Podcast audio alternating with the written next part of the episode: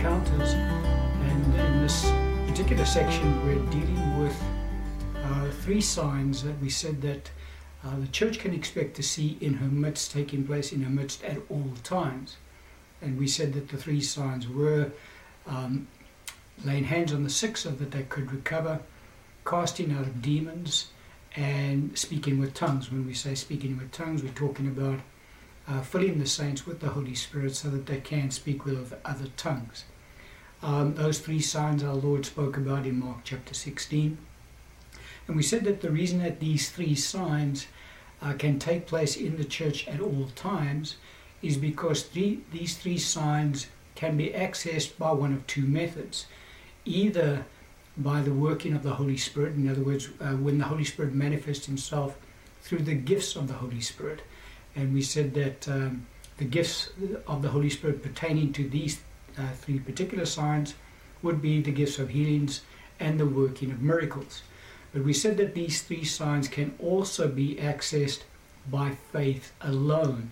And because they can be accessed by faith alone, that is the reason why these three signs can always be expected to be made manifest within the church. We had a look at the uh, two previous signs in the, in the, in the previous teaching, uh, which was the laying on of hands, gifts of healings, and uh, also um, casting out of demons. And we saw that both those signs, casting out of demons and healing the sick, cannot be performed by Satan. He has no power to perform those signs. And so again, the the the focus of this series of teachings is to have a look at the supernatural manifestations that can and do take place within the church, um, working out the biblical framework for those super, supernatural manifestations so that we can very clearly identify which supernatural manifestations are of God and which are counterfeit, which are those which are of the devil. And so we say whenever people are, um, are healed, it is always by the power of God. Satan has no capacity to perform that miracle. And then we also said that when people are delivered by demonic, from demonic spirits, again, that is always the power of God. Satan has no capacity to do that either. And so he cannot uh, deceive the church through the use of those signs. And so, uh, very clearly, the distinction takes place. We're going to look at the third sign now, which is speaking with other tongues as the Spirit gives utterance to those who are filled with the Holy Spirit. And the passage of Scripture we'll look at is in Luke's Gospel, chapter 11, verse 11 to 13. Our Lord Jesus speaking, and he says, If a son asks for bread from any father among you, will he give him a stone? Or if he asks for a fish, will he give him a serpent instead of a fish? Or if he asks for an egg, eh, will he offer him a scorpion? If you then, being evil, know how to give good gifts to your children, how much more will your heavenly Father give the Holy Spirit to those who ask him? And so our Lord is just telling us in this passage that the saints can always be assured that when they ask the Father for the infilling of the Holy Spirit, now don't forget, we're differentiating with uh, the baptism of the Holy Spirit and subsequent encounters with the Holy Spirit uh, as we go into this series. In this case, we're talking about the baptism of the Holy Spirit and thus being filled with the Holy Spirit with the evidence of speaking in other tongues. Our Lord says that the saints that approach the Father and ask Him to fill them with the Holy Spirit so that they can speak with other tongues, God will always uh, acknowledge them and always impart the Holy Spirit to them. They will not be um, subjected to receiving a counterfeit spirit. And so, because a lot of Christians do uh, uh, get concerned along this line, you know, ask uh, to be filled with the Holy Spirit, what's to say that I don't receive something else? And our Lord is assuring us that that is not the case. That every saint that desires to be filled with the Holy Spirit are through the baptism of the Holy Spirit. I'm not talking about subsequent fillings now. I'm talking about the initial baptism. Uh, they can be assured that they will only receive the Holy Spirit. And so Satan cannot perform this miracle either. For we said it is a miracle. for one to be filled with the Holy Spirit and begin to speak with other tongues. It fall, falls under the category of the working of miracles. And we, Satan cannot perform this particular miracle either. The reason he cannot do that is because um, when the saint is filled with the Holy Spirit, the tongues that are spoken are spoken by the Spirit of the born again believer. Um, 1 Corinthians 14 14 tells us that if I pray with an unknown tongue, my spirit prays. And so Satan has no access to the spirit of the born again believer. Uh, the spirit of the born again believer is completely off limits to Satan. And so he has no capacity to perform this particular sign either. And so the three signs that are the church can uh, expect to take place within their midst at all times uh, healing the sick, casting out demons, and speaking with tongues. In context, I'm talking about laying hands on believers so that they can speak with tongues. These three signs are off limits to Satan. He cannot perform these signs at all. And so we've said very clearly that as a result, whenever the church sees these uh, signs taking place in her midst, they can be fully assured this is the work of God. This is the power of God that is being made manifest. It is the holy, the work of the Holy Spirit. Uh, it is not the work of demonic spirits at all. Um, and so that also points us to a, a truth as well, and that is that it is entirely scriptural for churches, for saints, to hold healing meetings. Why, why, why would that be scriptural? Because the saints can expect healing to take place within their midst at all times. Why? Not because the, the gifts of healings will be made manifest at all times, but because they have faith. And our Lord said, Those who believe shall lay their hands on the sick, and the sick shall recover. So it's very scriptural for churches to have healing meetings. Now, in a healing meeting, obviously, people who come for, up for whatever healing uh, that they're seeking from the Lord, quite often a demonic manifestation takes place in that there is a demon that is causing that uh, sickness uh, on that body. And so when the, the person is uh, prayed for, the demon manifests and that demon is then cast out. And so to have meetings where they are dedicated for healing and obviously for deliverance from demonic oppression. That is completely scriptural for churches and for ministers of the gospel to hold those types of meetings. What is also entirely scriptural is for churches and ministers of the gospel to hold meetings primarily to fill the saints with the Holy Spirit so that they can speak with other tongues. I'm talking about newborn believers who have come into the kingdom who have not yet been filled with the Holy Spirit. Don't forget the apostles Peter and John, we had a look at it earlier, went to the church in Samaria and held a very specific meeting for the saints to be filled with the Holy Spirit so that they could speak with other tongues. And so it is entirely scriptural to have those three types of meetings within the church healing meetings, deliverance meetings, and also laying of hands for the evidence of speaking in other tongues, being filled with the Holy Spirit type meetings. The reason that the church can hold those meetings at will is because the church can fully expect those uh, results to take place in those meetings. So, in other words, they can fully expect if they call the sick forward to be healed, they can lay hands on them and pray for them, and they will be healed either by the gifts of healings being made manifest as the Spirit wills, or through the simple believing of faith, and also casting out of demons. They can believe God that it will t- take place, or it could also happen through the working of miracles, in other words, the Holy Spirit making Himself manifest. And so, again, uh, um, Peter and John uh, give us uh, an example of that type of meeting of filling the saints with the Holy Spirit. They did it with purpose. So it wasn't a case that they called the saints together and said, well, you know, we, we don't know if God's going to show up, show up and hopefully he will. No, they were fully assured that every saint that they uh, called to that meeting, they would lay hands on and they would be filled with the Holy Spirit.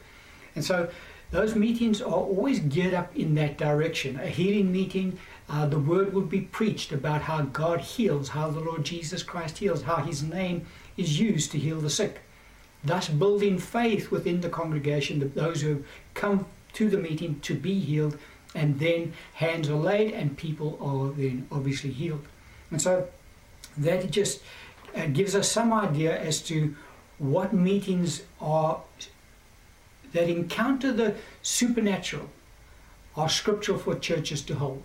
Those three types of meetings are completely scriptural for churches to hold at all times. And those those kind of meetings, as I say, access the supernatural through um, the power of the Holy Spirit. And so we said that there, these three particular signs cannot be performed by Satan. He has no capacity to perform these signs, including obviously all of his demons. However, there is one category of individual that can perform these signs which um, fall into this category. Matthew chapter 7, verse 15 to 23. Uh, our Lord speaking, he says, Beware of false prophets who come to you in sheep's clothing, but inwardly they are ravenous wolves. You will know them by their fruits. Do men gather grapes from thorn bushes or figs from thistles? Even so, every good tree bears uh, good fruit, but a bad tree bears bad fruit. A good tree cannot bear bad fruit, nor can a bad tree bear good fruit. Every tree that does not bear good fruit is cut down and thrown into the fire. Therefore, by their fruits you will know them. Not everyone who says to me, Lord, Lord, shall enter the kingdom of heaven, but he who does the will of my Father in heaven. Many will say to me in that day, Lord, Lord, have we not prophesied in your name, cast out demons in your name, and done many wonders in your name? And then I will declare to them, I never knew you. Depart from me, you who practice lawlessness. And so our Lord taught us in this passage of Scripture, because even though Satan has no power to perform these signs, nevertheless, his ministers, who are the false prophets, um, 2 Corinthians 11:15 speaks about them as being ministers of Satan. They had the capacity to perform these signs, the signs that we've said that you know Satan can't do. So how is it possible that Satan can't perform these signs because he has no power to do that? Nevertheless, his ministers, the false prophets, can do these signs. The reason that the, the false prophets are able to perform these signs, and the signs we're talking about are signs of healing and signs of deliverance, casting out of demons. Those are the two that our Lord uh, mentions uh, pretty much in this category. Wonders he speaks about, casting out demons he speaks about, and also the prophetic gifts he speaks about as well. So, how's it possible that these individuals who are ministers of Satan can perform these signs and yet their master, who empowers them to operate in the supernatural, doesn't have that capacity to perform the signs that they, they can perform? The reason they can perform it is because Jesus has taught us in this passage that they have learnt to use the name of Jesus. Because look at their, their, their, their comment that they make to the Lord on that day Lord, Lord, have we not prophesied in your name, cast out demons in your name, done many wonders in your name? And so it is very possible for ministers of Satan to use the name of Jesus and thus perform miracles that their own master cannot perform. Because the name of Jesus is extremely powerful. God has given unto Jesus the name which is above every name, that at the name of Jesus every knee shall bow. You will recall on one occasion, it's recorded for us in Mark 9, John speaking to the Lord, and he said, uh, Lord, we saw somebody casting out demons in your name. And we forbade him because he wasn't one of us. And our Lord's reply to him was, Do not forbid him, because no one who works a miracle in my name can soon thereafter speak any evil of me. And so our Lord acknowledged very clearly that unbelievers can take the name of Jesus, and use it to cast out demons. Now, as they can use it to cast out demons, so they can also use it to heal the sick. You, again, you, you recall the account that took place in the church at Ephesus when Paul was still there, um, and you had the seven sons of Sceva who uh, endeavored to cast out a demon um, using the name of Jesus that Paul preached. Now, if you go back and you read the account, you will see that the scripture says that there were numerous itinerant uh, Jewish exorcists that used to use the name of Jesus. Now, they weren't believers and followers of Christ, they were not disciples of the Lord, they were Jews, but they had learned that the name of Jesus carried weight in the supernatural realm, in the realm of the Spirit.